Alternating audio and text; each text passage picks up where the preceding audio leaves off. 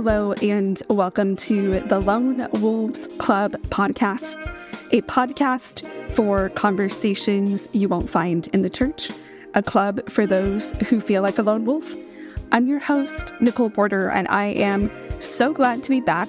I took a bit of an unannounced break for two weeks over the Thanksgiving holiday. So, for this episode, I'm going to go in a different direction and not really talk about mental health or the struggles of Christians or anything I've really talked about before. But I really want to call out, I guess, for lack of a better word, some crazy, crazy behavior I have seen from pastors lately. Y'all, it is getting out of control.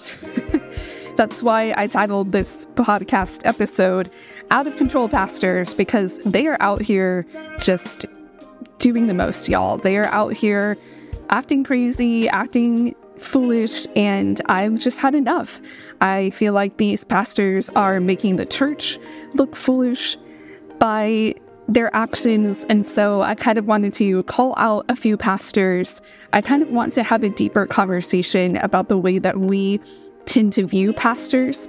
And I want to have a deeper conversation about how pastors reflect upon the church as a whole. So that's what we're going to do today. We're going to get real shady and real, real, real authentic. This is going to be a longer episode, just a heads up. So grab a drink, grab a snack. I hope you enjoy this longer episode. And again, it feels so good to be back. I'm so excited for the future of this podcast. I have so many new ideas.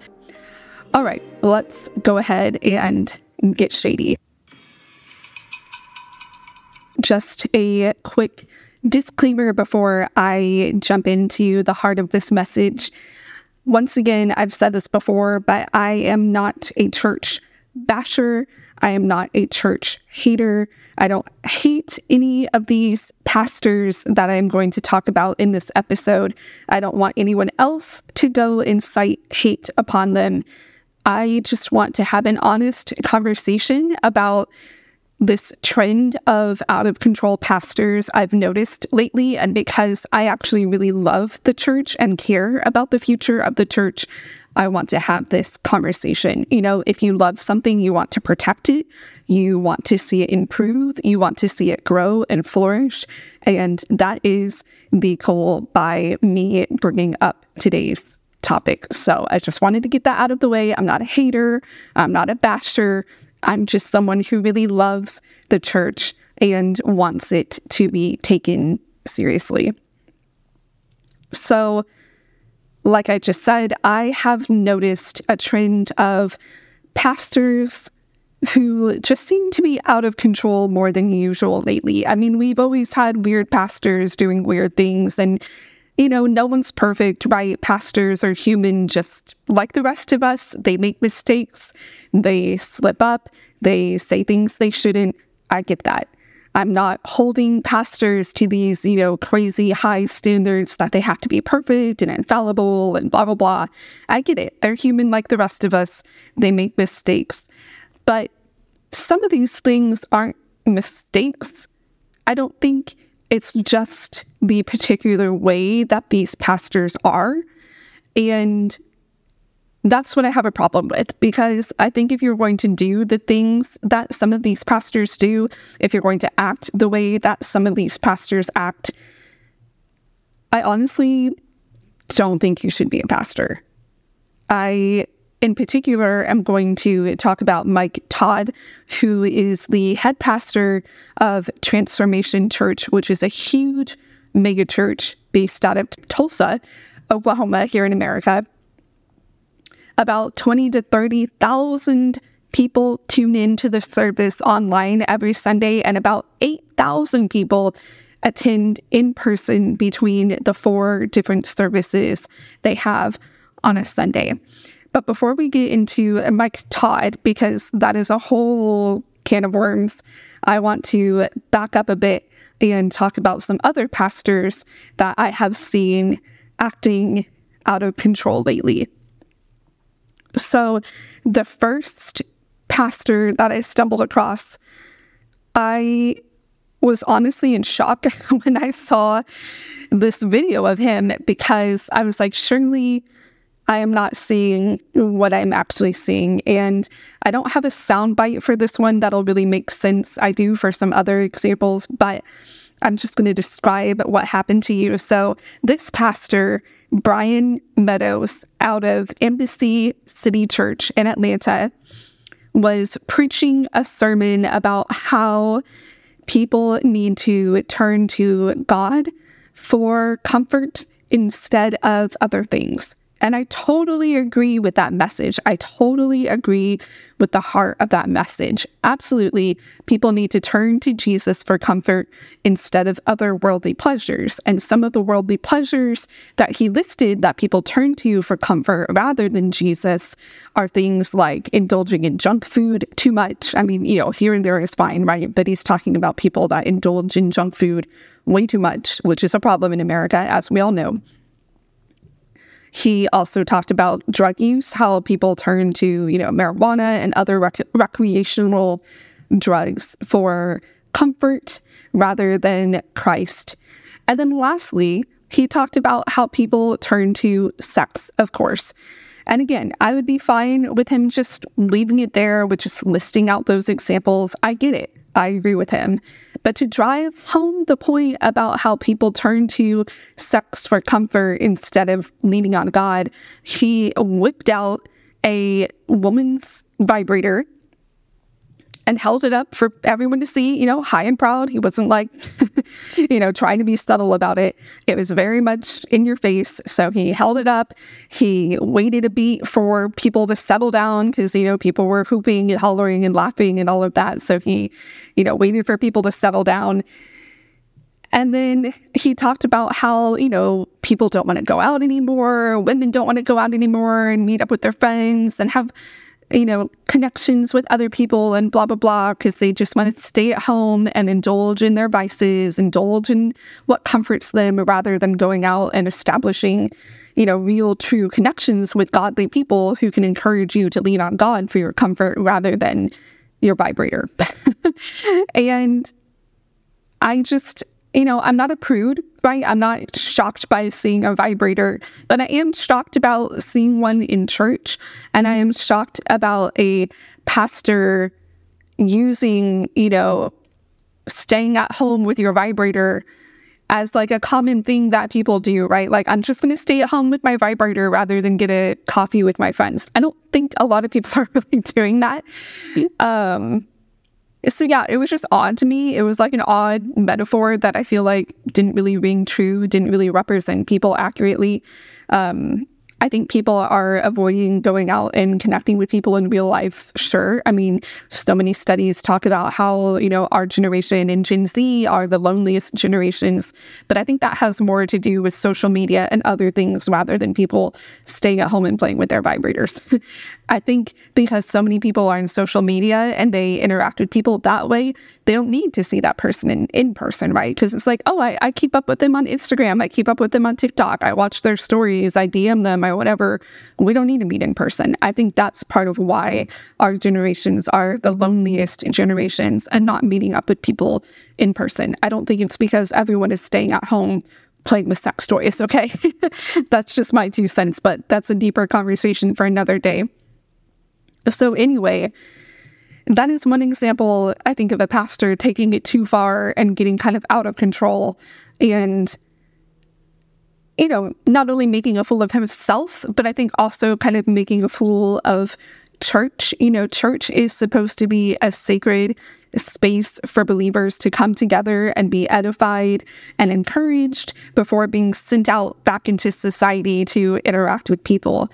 And I'm not saying that church can't be fun. I'm not saying that church can't be culturally relevant. I'm not saying any of that. I just think that was just a step too far in trying to drive home his point. And I think he kind of illustrates a trend that I'm seeing with many, many pastors where I feel like they are more so performers rather than pastors because he knew what he was doing when he picked a vibrator as a prop. You know, he's not dumb. He knew it was going to get people talking. He knew it was going to get a reaction from people. He knew people were going to laugh and whoop and holler and carry on. And he even paused, you know, for like comedic timing, right? He whipped out the vibrator, looked around, grinned, paused to let everyone have their moment where they laughed and, you know, cheered and everything. So he knew exactly what he was doing by using that prop. He knew that it was going to get people talking. He knew that it was going to be that shock value, that comedic effect. And so, yeah, I think there's just a real trend with pastors acting out of control and acting more like performers rather than pastors. Another example of this comes from Pastor Tim Ross, also at Embassy City Church, which I'm like, what is going on at that church? like, why, why do so many examples I have come from this church? I don't know what's going on. Um, and this pastor was actually invited to speak at Transformation Church, the church that Mike Todd is the head pastor over. So there's like a weird connection between all three of these pastors acting kind of wild and kind of loose. I don't know what they got going on in their group chat, but they are definitely on the same page. So, Pastor Tim Ross came and was a guest speaker at Transformation Church, and he and Mike Todd are very close. From what I have read, Mike Todd considers Tim to be almost like a, a mentor. Um, I think Tim is only a few years older than Mike Todd, so they're kind of like buddies. You know, from what I've heard, Mike Todd looks up to Tim like a big brother, like a mentor, and all of that. So they're very tight. So I'm going to play you a video clip of Pastor Tim, who is the mentor for Pastor Mike. And in this clip, again, my jaw was on the floor. I was shocked that I was hearing this at a church. And I know so many people are going to try to argue, well, you needed to listen to it in context. I did. Okay. This clip doesn't make sense. All right. It doesn't make sense to me. And I, I really don't know what he was trying to go with this, where he was trying to go with this. So, anyway, let's listen to the clip and then we can unpack it together. We don't make it rain on booty cheeks. We don't make it rain on strippers. We only reverence one stripper, and that's the one that took off glory to put on humanity and then get butt naked on a cross to die for both you and me. The only stripper I'm in love with is Jesus.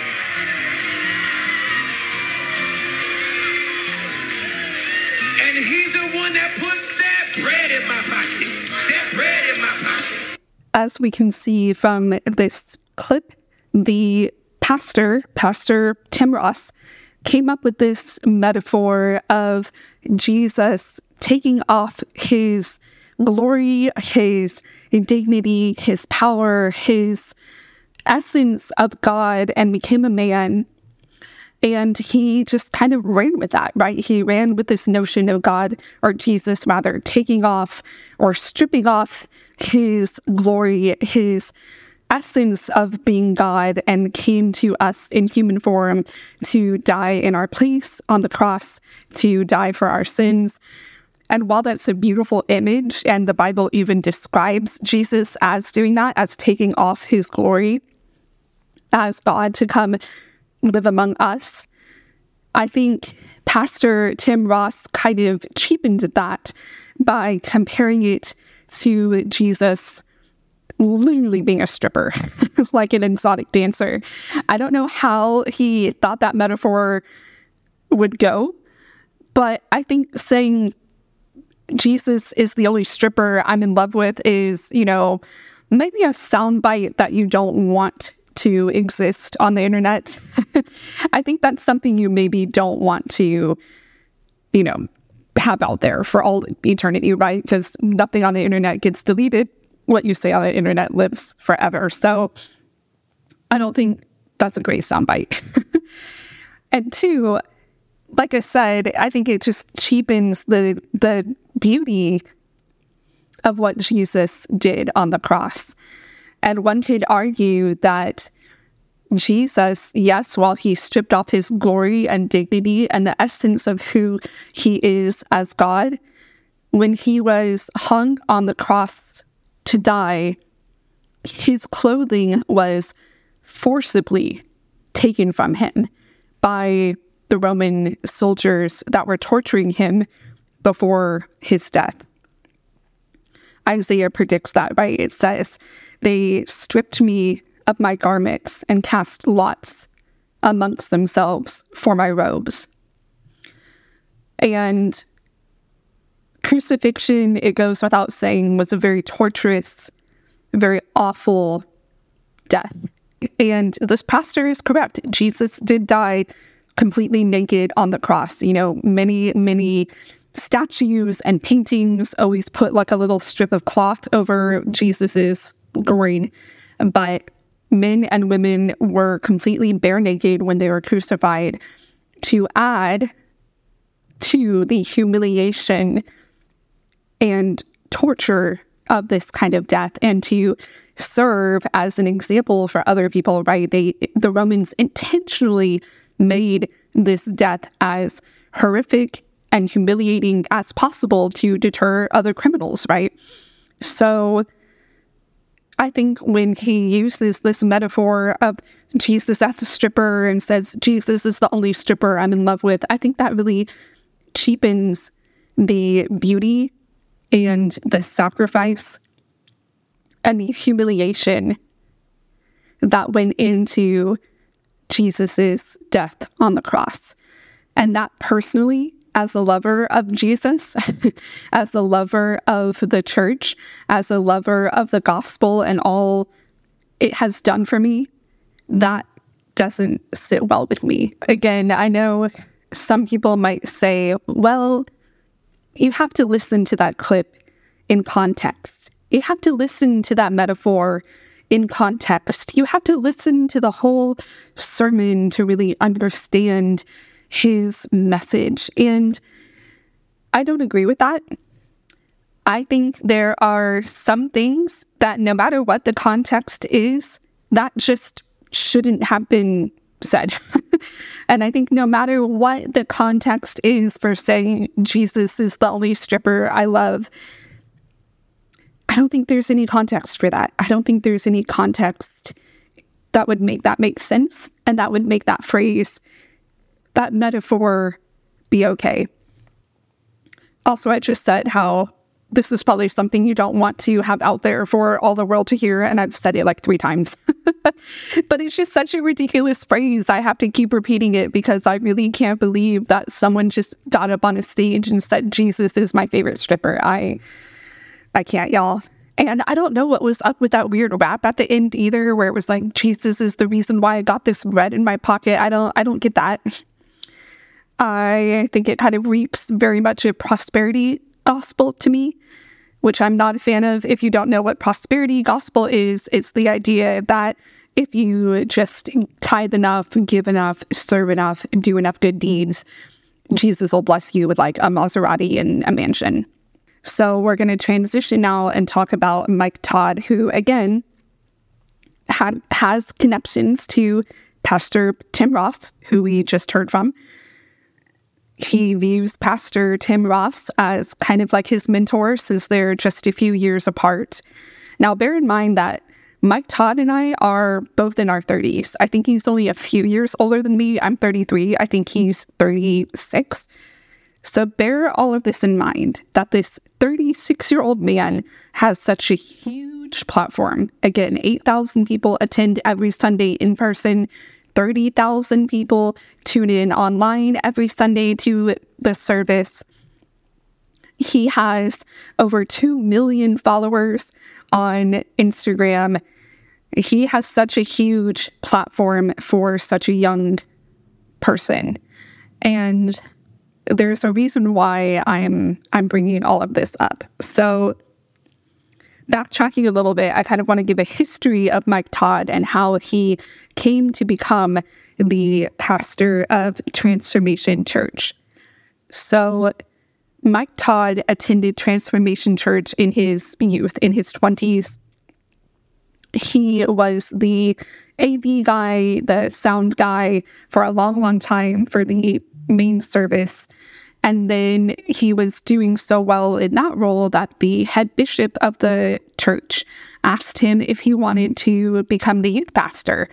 And this is very, very common in church culture. If you consistently show up and serve your church and are willing to help out in various roles, like doing the sound checks and doing the PowerPoint presentations and stuff like that, pastors will often, you know, assign other more important jobs to you because they see that you're performing well in whatever you're doing, right? And Mike Todd was that kind of young man where the head bishop saw a lot of promise in him, a lot of integrity in him, a lot of consistency in him. And so he decided to ask him to become the youth pastor. And because of his charisma, his relatability, he drew a large crowd to the youth services. And the head pastor noticed that more people were coming to the youth services than they were to the actual congregation for the older people. And so he just saw that, you know, Mike Todd had a lot of promise. He seemed to just really like resonate with people well. People were drawn to him. And so he was promoted to become the head pastor of all of Transformation Church. The interesting thing is that Mike Todd never went to seminary, didn't study theology, didn't go to a Bible college. I don't think he even attended like a normal university for just, you know, a normal degree. Not that you needed to go to college or anything.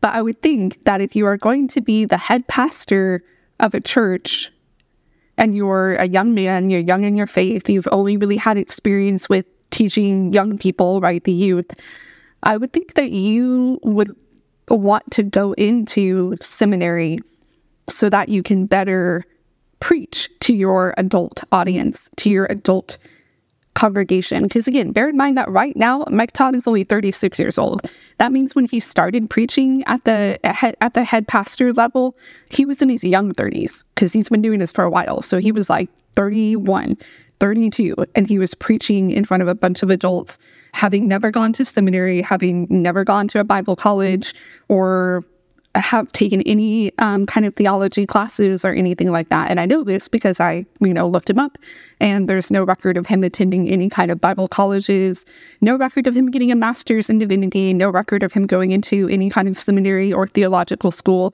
Sure, he might have taken some theology classes here and there, but there's no record of him actually attending a normal seminary or theological school or Bible college or anything like that.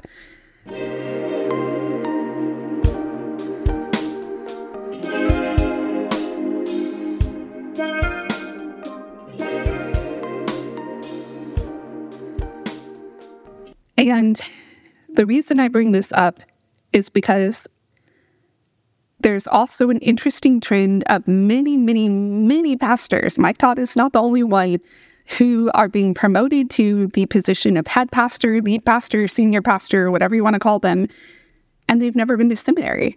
They don't have a master's in divinity. They haven't gone to a Bible college. They haven't studied theology. And I think that's really, really odd. It's really odd because if Mike Todd wasn't required to do any of that before becoming a pastor, he's basically just a guy who really loves God and wants to talk about his personal experiences and what he's gleaned from the Bible, right? Not through the lens of theology, not through the lens of church history or anything like that, just what he has gleaned from the Bible and he wants to pass that knowledge on to other people. And that's pretty much kind of like being a motivational speaker, right?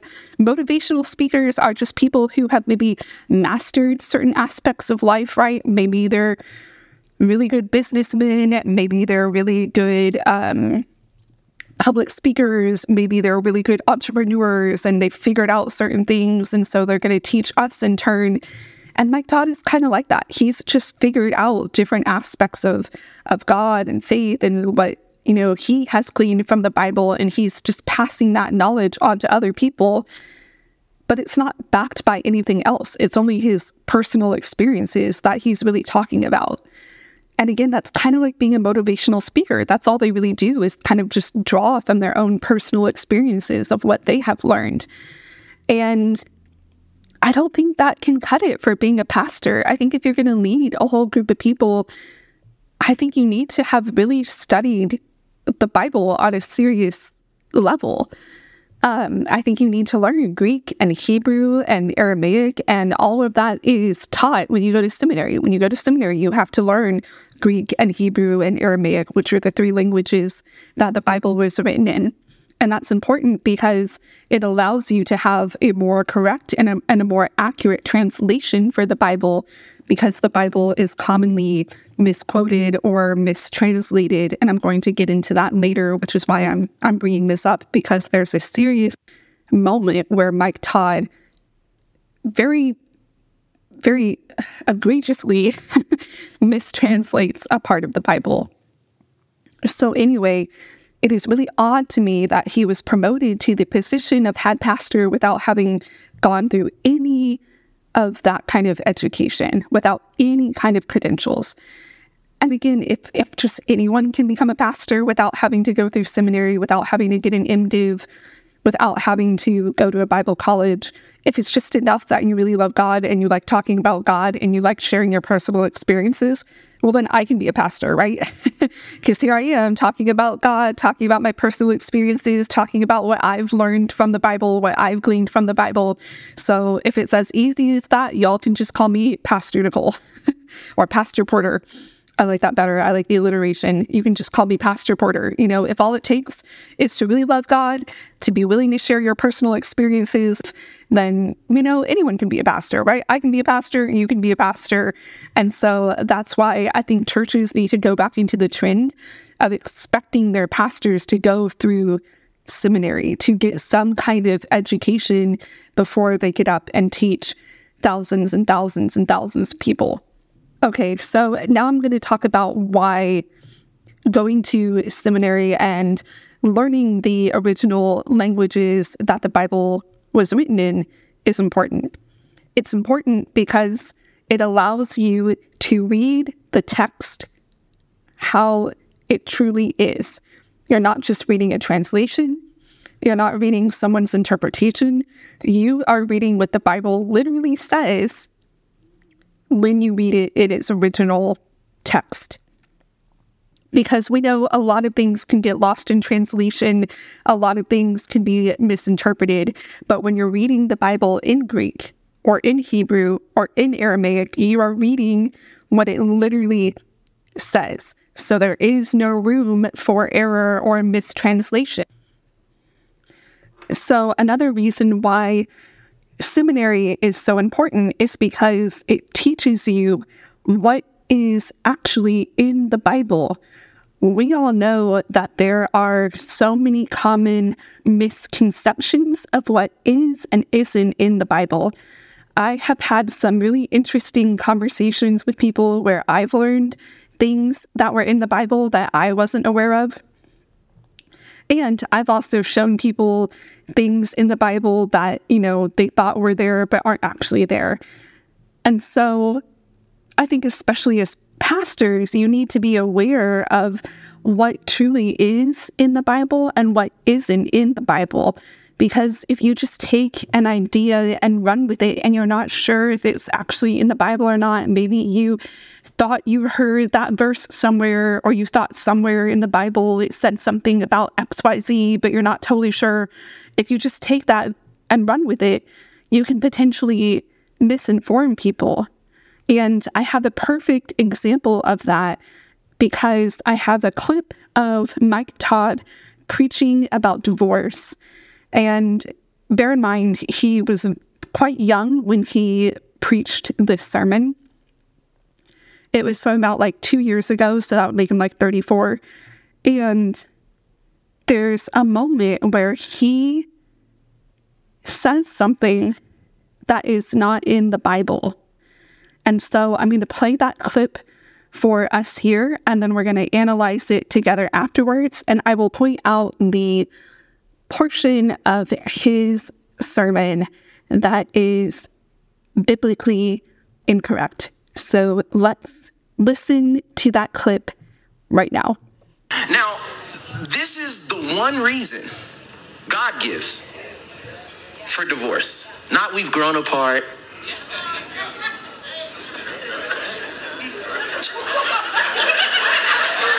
It's gonna be tight in here. I, I'm gonna need police escort as we leave. Y'all help me. Not we don't relate anymore. Not even he hit me. I don't condone that. The Bible says leave the house. Oh, y'all about to be real mad if y'all don't read y'all Bible.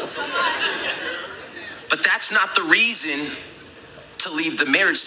The funny thing is in that clip, he says, Y'all are going to be really mad if you don't read your Bible. Well, after I watched that clip, I read the Bible. I even busted out my study Bible. It is the Spirit filled Life Bible, the New King James Version, if you are looking for a good study Bible. So, y'all, I even busted out my study Bible. And the Bible is mysteriously silent on the topic of domestic violence. The phrase domestic violence or abuse or anything like that does not appear in the Bible. And y'all, I read I read all the chapters about all the laws. I read Exodus, I read Leviticus, I read Deuteronomy. I looked high and low for any mention of domestic violence in the Bible or the word abuse or spousal abuse or anything like that. And there is nothing.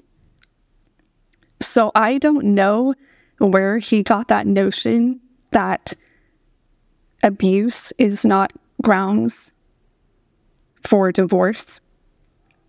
I don't know where he got that notion that the Bible says, as he said, that you can leave the house, but you can't leave the abusive marriage.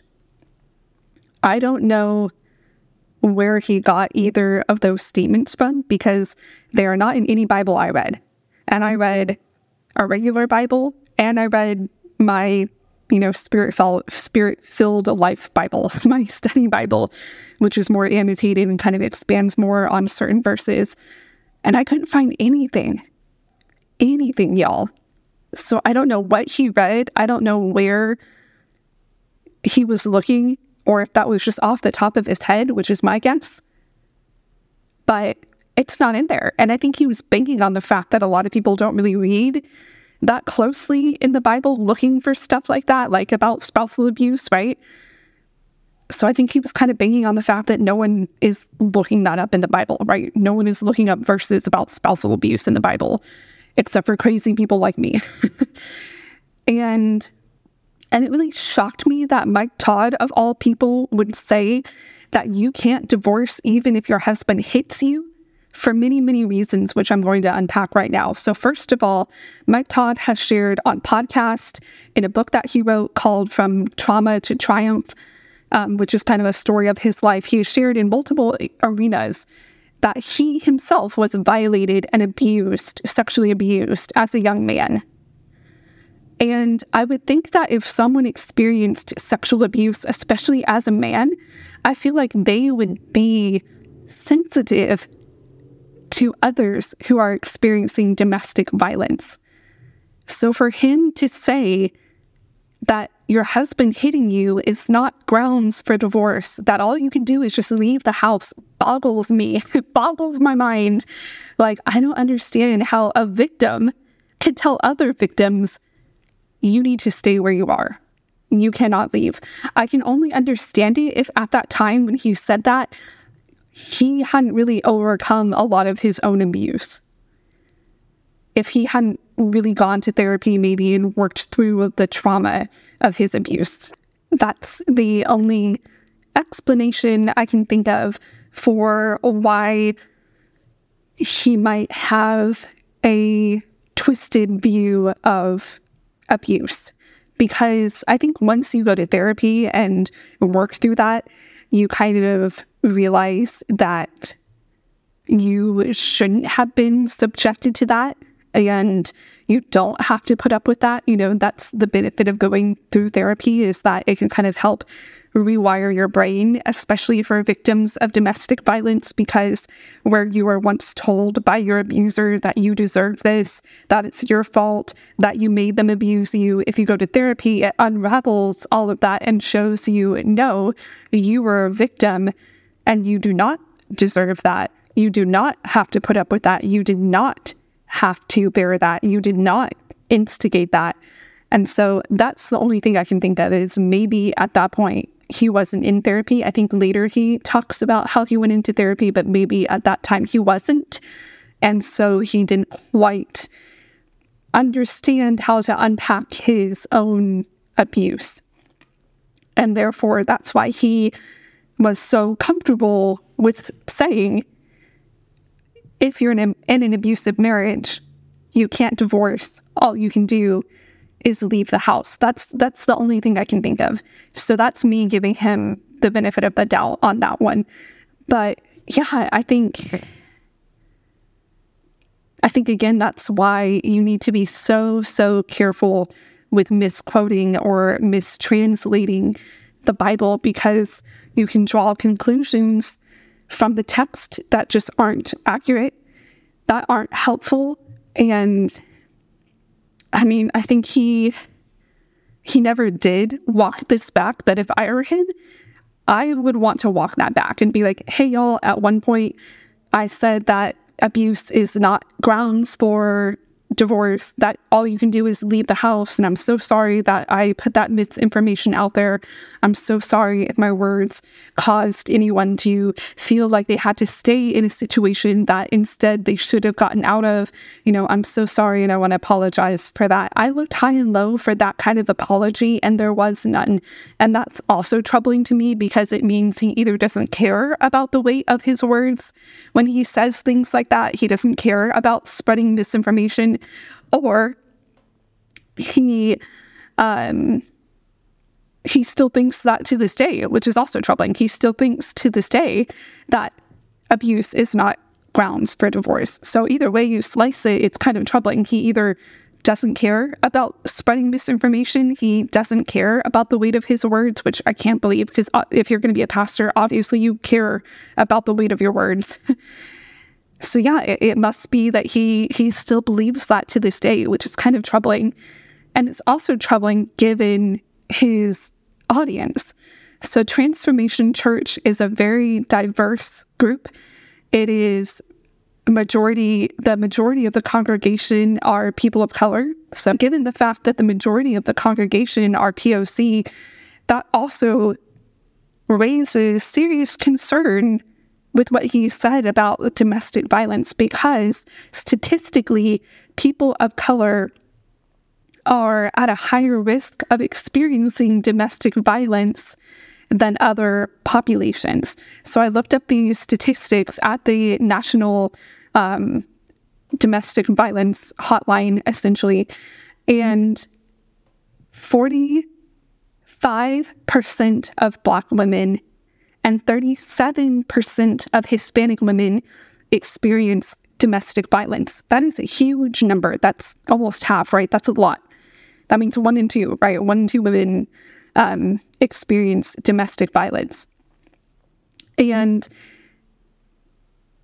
you know, again, given that that is his audience, that his audience are primarily Black people and Hispanic people, I think it's a great disservice to his congregation to say things like that, to say things like, if you're an abusive, if you're in an abusive marriage and your husband hits you, you can't divorce. All you can do is leave the house. I think that is dangerous advice to give, especially given the fact that the majority of his congregation are people of color and that women of color in particular are some of the highest reported victims of domestic violence.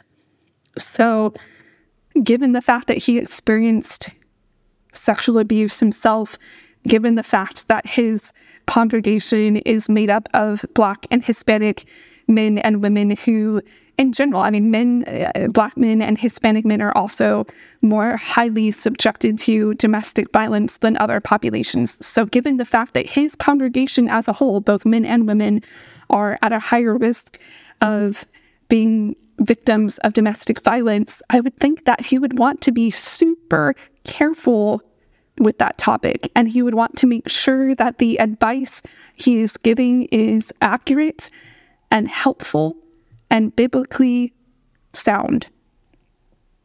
You know, another thing that seminary teaches is counseling because that's a big part of being a pastor, right? You might do marital marriage marriage counseling, you might do premarital counseling, um, you might uh, give advice on other topics like mental health issues and things like that. And so, seminary kind of prepares you to be able to handle these kind of topics, right? Topics of domestic violence, topics of marriage, topics like divorce. It gives you a different lens, it gives you that psychological perspective on those topics so that you can better speak to them and you can better encourage and educate your congregation when it comes to domestic violence, when it comes to marital issues, when it comes to divorce.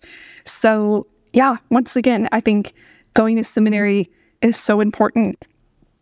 So, along with that, there are some other instances that I'm not okay with when it comes to things that Mike Todd has done or said, things that I think misrepresent the church, things that I think misrepresent God, and, and just stuff that I think is plain bad advice. So, another piece of bad advice that Mike Todd has given is he was invited on a podcast and they were talking about dating, and he talked about how dating is a is basically teaching you patterns that can lead to divorce. What we call dating is honestly uh, practicing divorce. Try it as many times as you want to until you find the one. But what you've done is you've formed a habit of getting into things and getting out of them. So what ends up happening is when you get into a marriage you're like, they're better than everybody else. When it gets tough, you're like, the first reflex I know to do is get out of it. So in that clip, he was it was it was not a sermon. He was invited onto a podcast. You know, that's why you could hear other people chatting with him.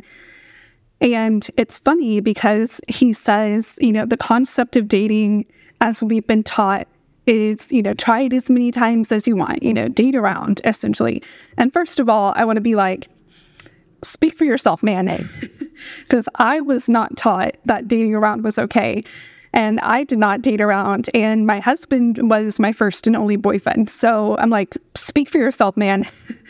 and also, the funny thing is, he has shared before that he was a bit of a player and a bit of a womanizer when he was young. So I'm like, don't be projecting your own issues and your own patterns onto other people. Just because you dated around, just because you were a womanizer, just because you were a player, doesn't mean we all were, my guy. So don't project your experience onto other people. And on top of that, he also married or met his wife when they were 15. They were like childhood sweethearts. And, you know, that was before or that was after, you know, he played around, played the field, whatever you want to call it. And I'm like, that's that's also not other people's experience. Most people don't meet and marry their childhood sweetheart, right? So I'm like, don't project your experience onto other people. and I think it's really, again, kind of dangerous to tell people that dating is practicing divorce because you're basically encouraging people to marry the first person that they really truly date. And while that worked out for me, that doesn't work out for any for ever for everyone. I know people who married the first person that they dated and then later they got divorced. And you know why they got divorced? It was because they didn't take time to really explore other options, to explore other relationships, to explore other dynamics. That's the benefit of dating. I heard someone describe dating as an evaluation process, and I think that's a wise way to look at it you know, you go on a few dates with someone, you evaluate if you want to spend more time with them. If you want to spend more time with them, then as time goes on, you evaluate if you want to get engaged. And then once you get engaged, you do more evaluation and you decide if you want to get married and, you know, do all of that. That's the purpose of dating. It's an evaluation process. It's for you to explore and figure out what you like, what you don't like, how you want to be treated, what you're looking for in a partner. And you can't do that if you are only looking to marry the first person that you date. That's not realistic. Again, it worked out for him and his wife, but again, don't project your experience onto other people. Just because that worked out for you doesn't mean that's everyone else's journey and everyone else's story. And on the flip side, I know plenty of people who did date around and they still settled down and they're in a happy, successful marriage. I think Christians love to make dating so serious and they want to make it almost on the same level as marriage. And I heard someone say that marriage is serious, dating isn't. And I like that statement. You can date, you can have fun, you can expose yourself to different kinds of dynamics, you can learn about different types of relationship styles, you can learn what you like and what you don't like, and how you want to be treated, and what you expect from this other person that you're going to tie yourself to for all eternity. You know, you you should do that because you're going to be with that person forever. So you should take time to explore different options, to explore different relationships, to figure out what you really like and what you're really looking for, so that when you find the one, you know it's the one because you've explored other options and you you know that this is what you're looking for because you have something to compare that person to, right?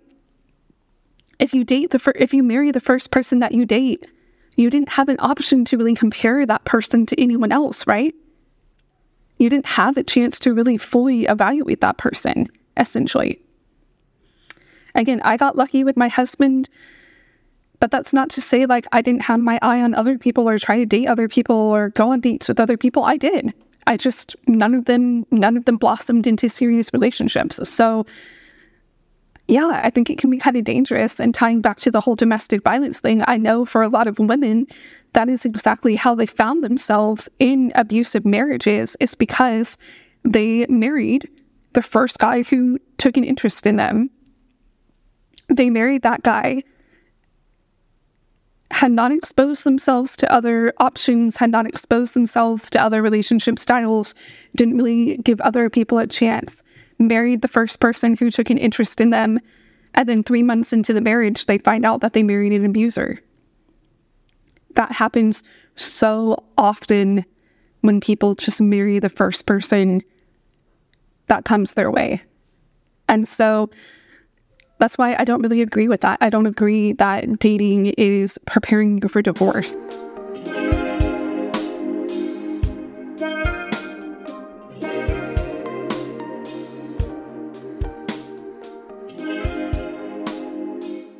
there are a few other incidences I want to talk about with Mike Todd, and then I kind of want to sum up my final thoughts and explain why I'm kind of listing all of these incidents with Mike Todd. It's not because I'm bullying him, it's not because I want people to hate on him or anything like that. I'm just using him as an example of what I kind of think is wrong with the way we view pastors today. So, another incident comes from early last year, 2022, um, almost a year ago, actually. It, it happened in January. So, Mike Todd wanted to illustrate the passage of the Bible where Jesus heals a blind man by spitting and mixing dirt until it became mud and then putting the mud mixture on the blind man's eyes and telling the blind man to then go wash his eyes in the river, present himself before the priest, and then he would be healed. And Mike Todd wanted to make that passage real. So he called someone from the congregation up onto the stage Later, it was confirmed that it was Mike Todd's brother. And Mike Todd, to illustrate this passage, he spit into his hands. You know what? I'm just going to play the clip for you because it really needs to be heard in its original form. So rather than describe it, let's listen to the clip together. Changing something and you don't see it clearly yet. But you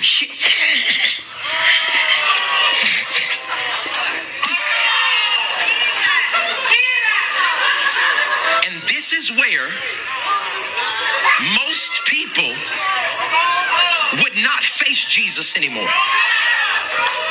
What most people would do is turn away.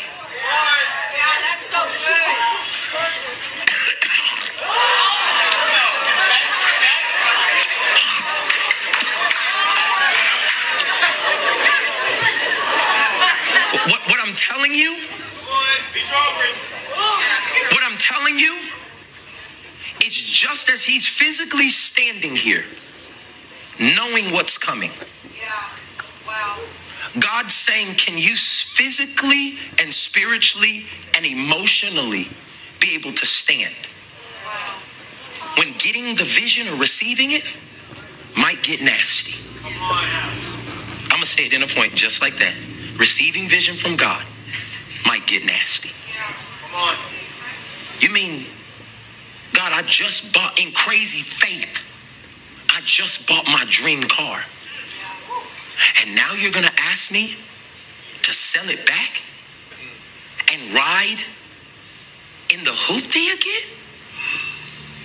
Yeah, because the vision I'm about to give you, it might get nasty.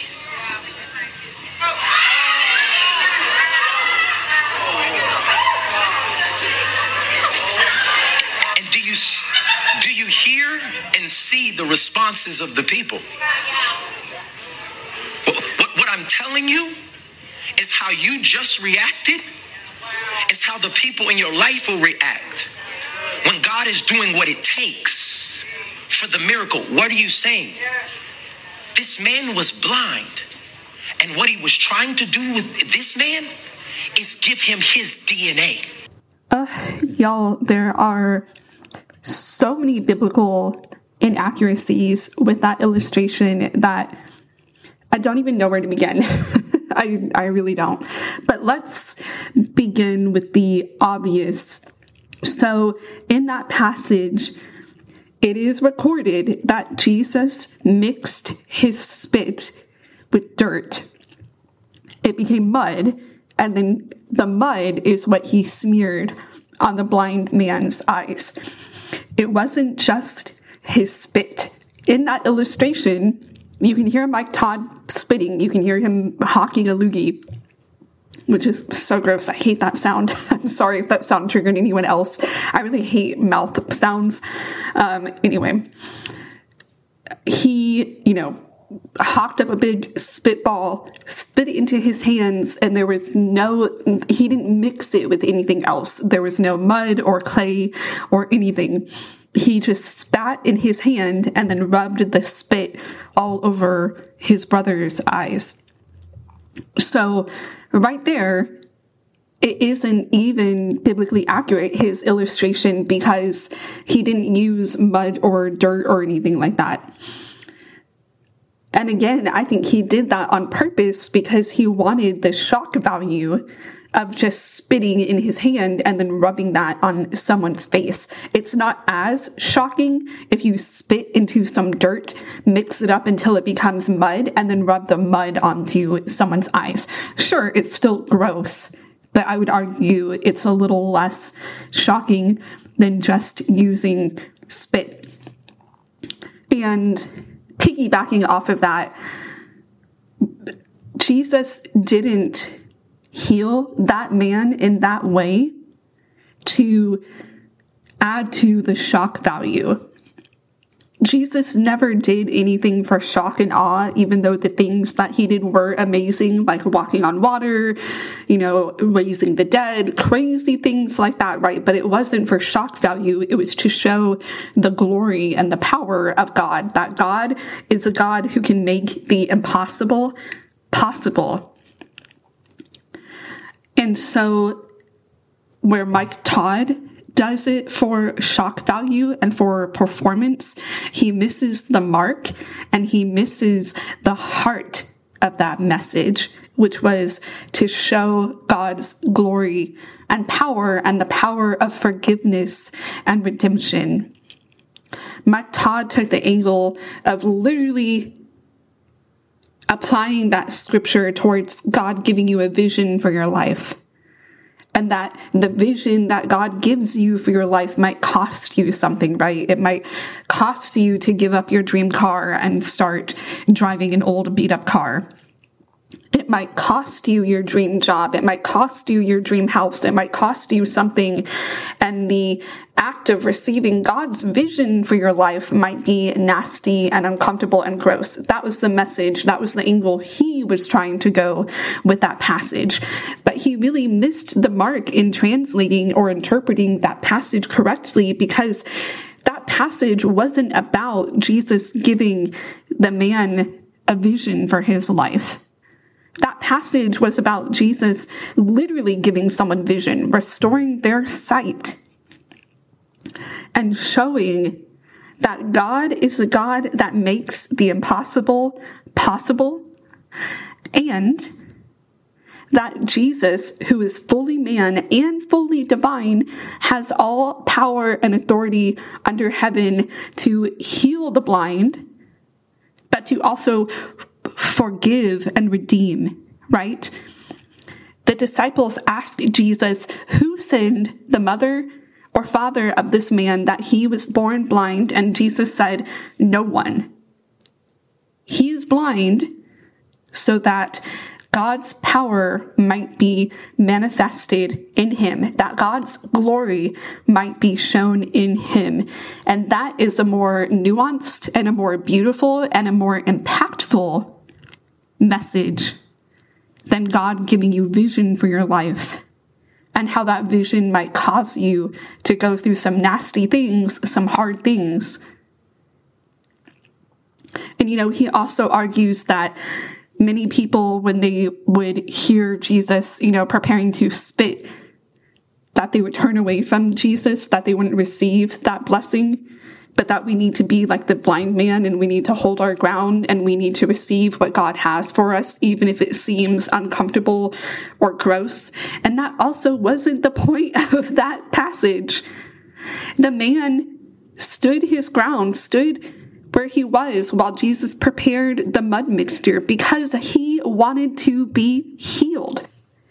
I mean, this man was recorded as literally shouting for Jesus to notice him, to see him. And when Jesus finally approached him, don't you think he would receive whatever Jesus has for him, no matter how gross it is? If he knows that Jesus can heal him, I think he would receive that healing any way it would come.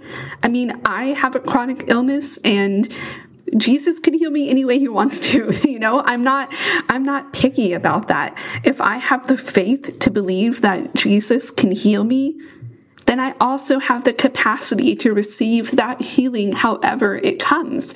And that is what the blind man models. His level of faith was so great that he knew only Jesus could heal him and he was prepared to receive that blessing, receive that healing, however it came. That is what we should take away. That is what we should learn from that passage. And if you want to look at the context of what was happening during that time and why Jesus used spit, it is recorded by theologians that Roman doctors believed human saliva had healing properties, medicinal properties. And so when Jesus made the mud mixture with his own spit, it is um, concluded that Jesus, being a Jewish man living under Roman occupation, Roman influence, would be influenced by the culture of the Romans. And he would also share that idea that saliva has healing properties. Some theologians also dive a bit deeper, and if you want to look at it from a symbolic point of view, some theologians argue that the reason Jesus spit into the mud, into the dirt, is because spitting is a sign of rebuke, right? And to this day, spitting is a sign of insult, right? Like if you spit on someone or spit on something, you're rebuking it, you're insulting it, etc. So when Jesus spat on the ground and made mud and put the mud on the man's eyes. He was symbolically spitting on sickness and illness and blindness, showing that he has power and authority to heal all iniquity, all sin, all illness, and even death itself, right? And that is a beautiful and powerful image that Jesus is showing that he is trampling sickness and death and disease under his feet, and he is spitting on and rebuking the idea of sickness and illness and disease because he comes to restore, to heal, and to make things new. And again, that is why going to seminary is important because it teaches you how to interpret biblical passages accurately because that passage actually has a really good message about faith, about the glory of God being manifested in the middle of our illnesses and our sin and our shame, how Jesus meets us in those places, how he makes all things new. And instead, Mike Todd had a totally different interpretation and made it all about me, right? It might cost me something it might cost me something to receive God's blessing rather than the power and glory and beauty of God being shown in the middle of my weakness, in the middle of my brokenness. You know, just uh, when I think about all of these incidences, one after the other, like talking about domestic violence, talking about how dating is setting you up for divorce in your marriage, talking about how, you know, or not talking, but, you know, spitting on someone and rubbing it all over their eyes. It just makes me wonder when he's preparing his sermons, does he run them by anyone? Like, seriously, does he run them by his wife? Does he practice them for her? Or is Sunday morning the first time that anyone other than him is hearing the message because I would feel like if he would run these by someone like his wife or a mentor, they would be like, what are you doing? Especially the domestic violence thing. I feel like if he ran that by his wife, don't you think his wife would surely be like, um, honey, I don't think you want to get up on stage and tell the women in our congregation that if their husband hits them, they can't leave the marriage. I don't think you want to tell them that. Or don't you think, you know, his wife would maybe caution him against spitting in his hands and rubbing it all over someone's eyes, especially during a global pandemic? Like, where is the accountability? And that kind of brings me to my final thoughts. I know I've talked a lot and shared a lot of examples, so I'm just going to sum it up with two maybe three points. My first point is piggybacking off of what I just said. I think there needs to be more accountability for pastors. And I think that looks like them running their sermons by people for starters. Um, again, I highly doubt that Mike Todd does that just based on the crazy things he said. and I feel like if he at least ran the sermon by one other person, they would be like, mm, I don't know about that. And two, I think there needs to be more accountability in terms of you know, if we're going to treat being a pastor like a full-time job, if we're going to allow pastors to do that full-time, then I think they need to have the same standards that people do in corporate America or other nine to five jobs. And if you, you know, suck at your job or if you continually make mistakes at your job, then there are consequences. Maybe you get a talking to at work. Maybe your pay gets docked. Maybe you get put on suspension for a while. Maybe you even get fired if you suck enough at your job. And I think Mike Todd kind of sucks at his job. He has made so many mistakes. He's had to walk back so many things. And again, we're not, we're all imperfect, right? Pastors included. They're not perfect. I get it. But if you're continually making mistakes, you know, when is enough going to be enough? And when is someone going to finally be like, man, you need to take a beat. You need to, you need to sit on the bench for a while. you know, I'm not saying he can never preach again or that he needs to step down from being a pastor. I think he just needs to go on sabbatical, go on leave, take a beat, sit on the bench for a while, go to seminary, take some more theology classes, really hone in and study the Bible on a serious academic level. Maybe find a real mentor, not someone who's just like a few years older than him and then come back to preaching. Because there is so much at stake. He has a huge platform, like we discussed. He has huge influence over people. And he has said some pretty serious things that can be dangerous, that can be harmful, that can be unhelpful. And you know, like the Spider-Man quote says, with great power comes great responsibility. and it's so cheesy, but it's true. You know, if you are going to have such a huge platform and you're going to have the power of your influence, then you need to have a higher level of responsibility. And I've shared this before, but in James chapter three, it talks about teachers and how teachers are held to a higher standard because they have been put in a position of authority over people. They give people advice. They show people the way. And if they lead them down a wrong path, they have a higher responsibility because they have to answer to God for leading people astray, for giving people wrong information. That's why you know, in the Old Testament days, that's why the um, kings of old would continually seek and have prophets around them because they wanted to hear from God and get the advice from God on how to better lead their people. You know, so yeah, I think if you are going to have as huge of a platform as Mike Todd does, you need to take it seriously and do better than just being a motivational speaker or a performer, which I think he is. And the last point I want to make to tie it all together and echo back to the very top of this episode where I talked about how these pastors, by acting foolish, are making the church look foolish. I still stand by that. And that is why I wanted to bring this conversation up because we already know as Christians that the world does not take Christianity seriously anymore. We know that the world mocks Christians, mocks the church, mocks God, mocks our faith. We already know that. We don't need any more help in making the church, making God, making ourselves look foolish. The world already thinks we're foolish enough.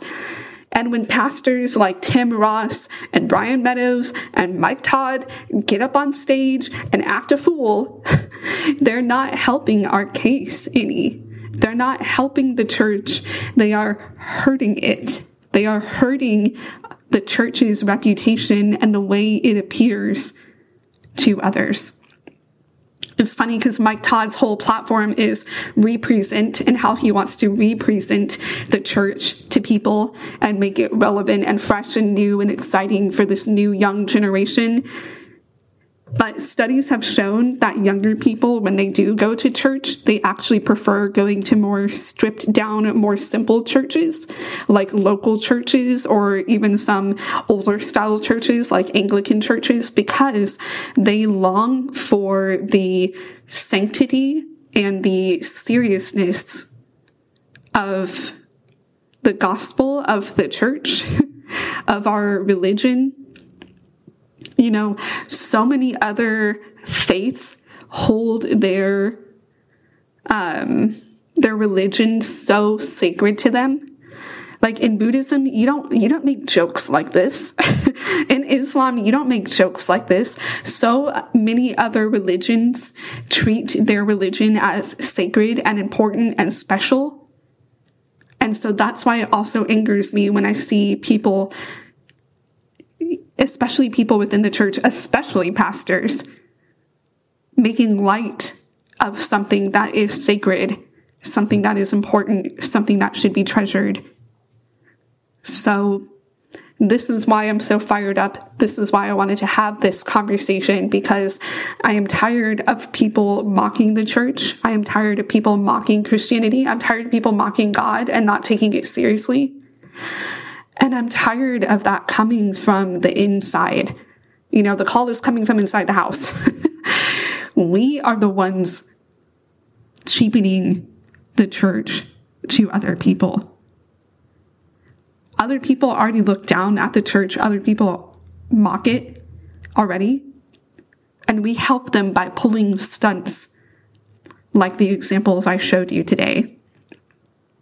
And don't even get me started on Transformation's Easter service that happened this year. I'm actually going to make a bonus episode covering that whole fiasco because it is way too much to talk about in this episode. I have already talked way too long. So here in a few days, I'm going to release that as like a little bonus episode. And then I'm going to move on from, you know, hating on Mike Todd, I promise. so, anyway, thank you so much for sticking around. I know it was a long one, but if you have made it all the way until the end, I appreciate it. And if you enjoyed this episode, if you enjoyed this deep dive, please let me know by giving me feedback. A great way to show me if you liked something or if you're responding to something well is to rate and review from whatever platform you listen to podcast on. Your rate and review helps me show what you like and what you would like to see more of. And it also helps push out my content to other people so that we can welcome more people into our club.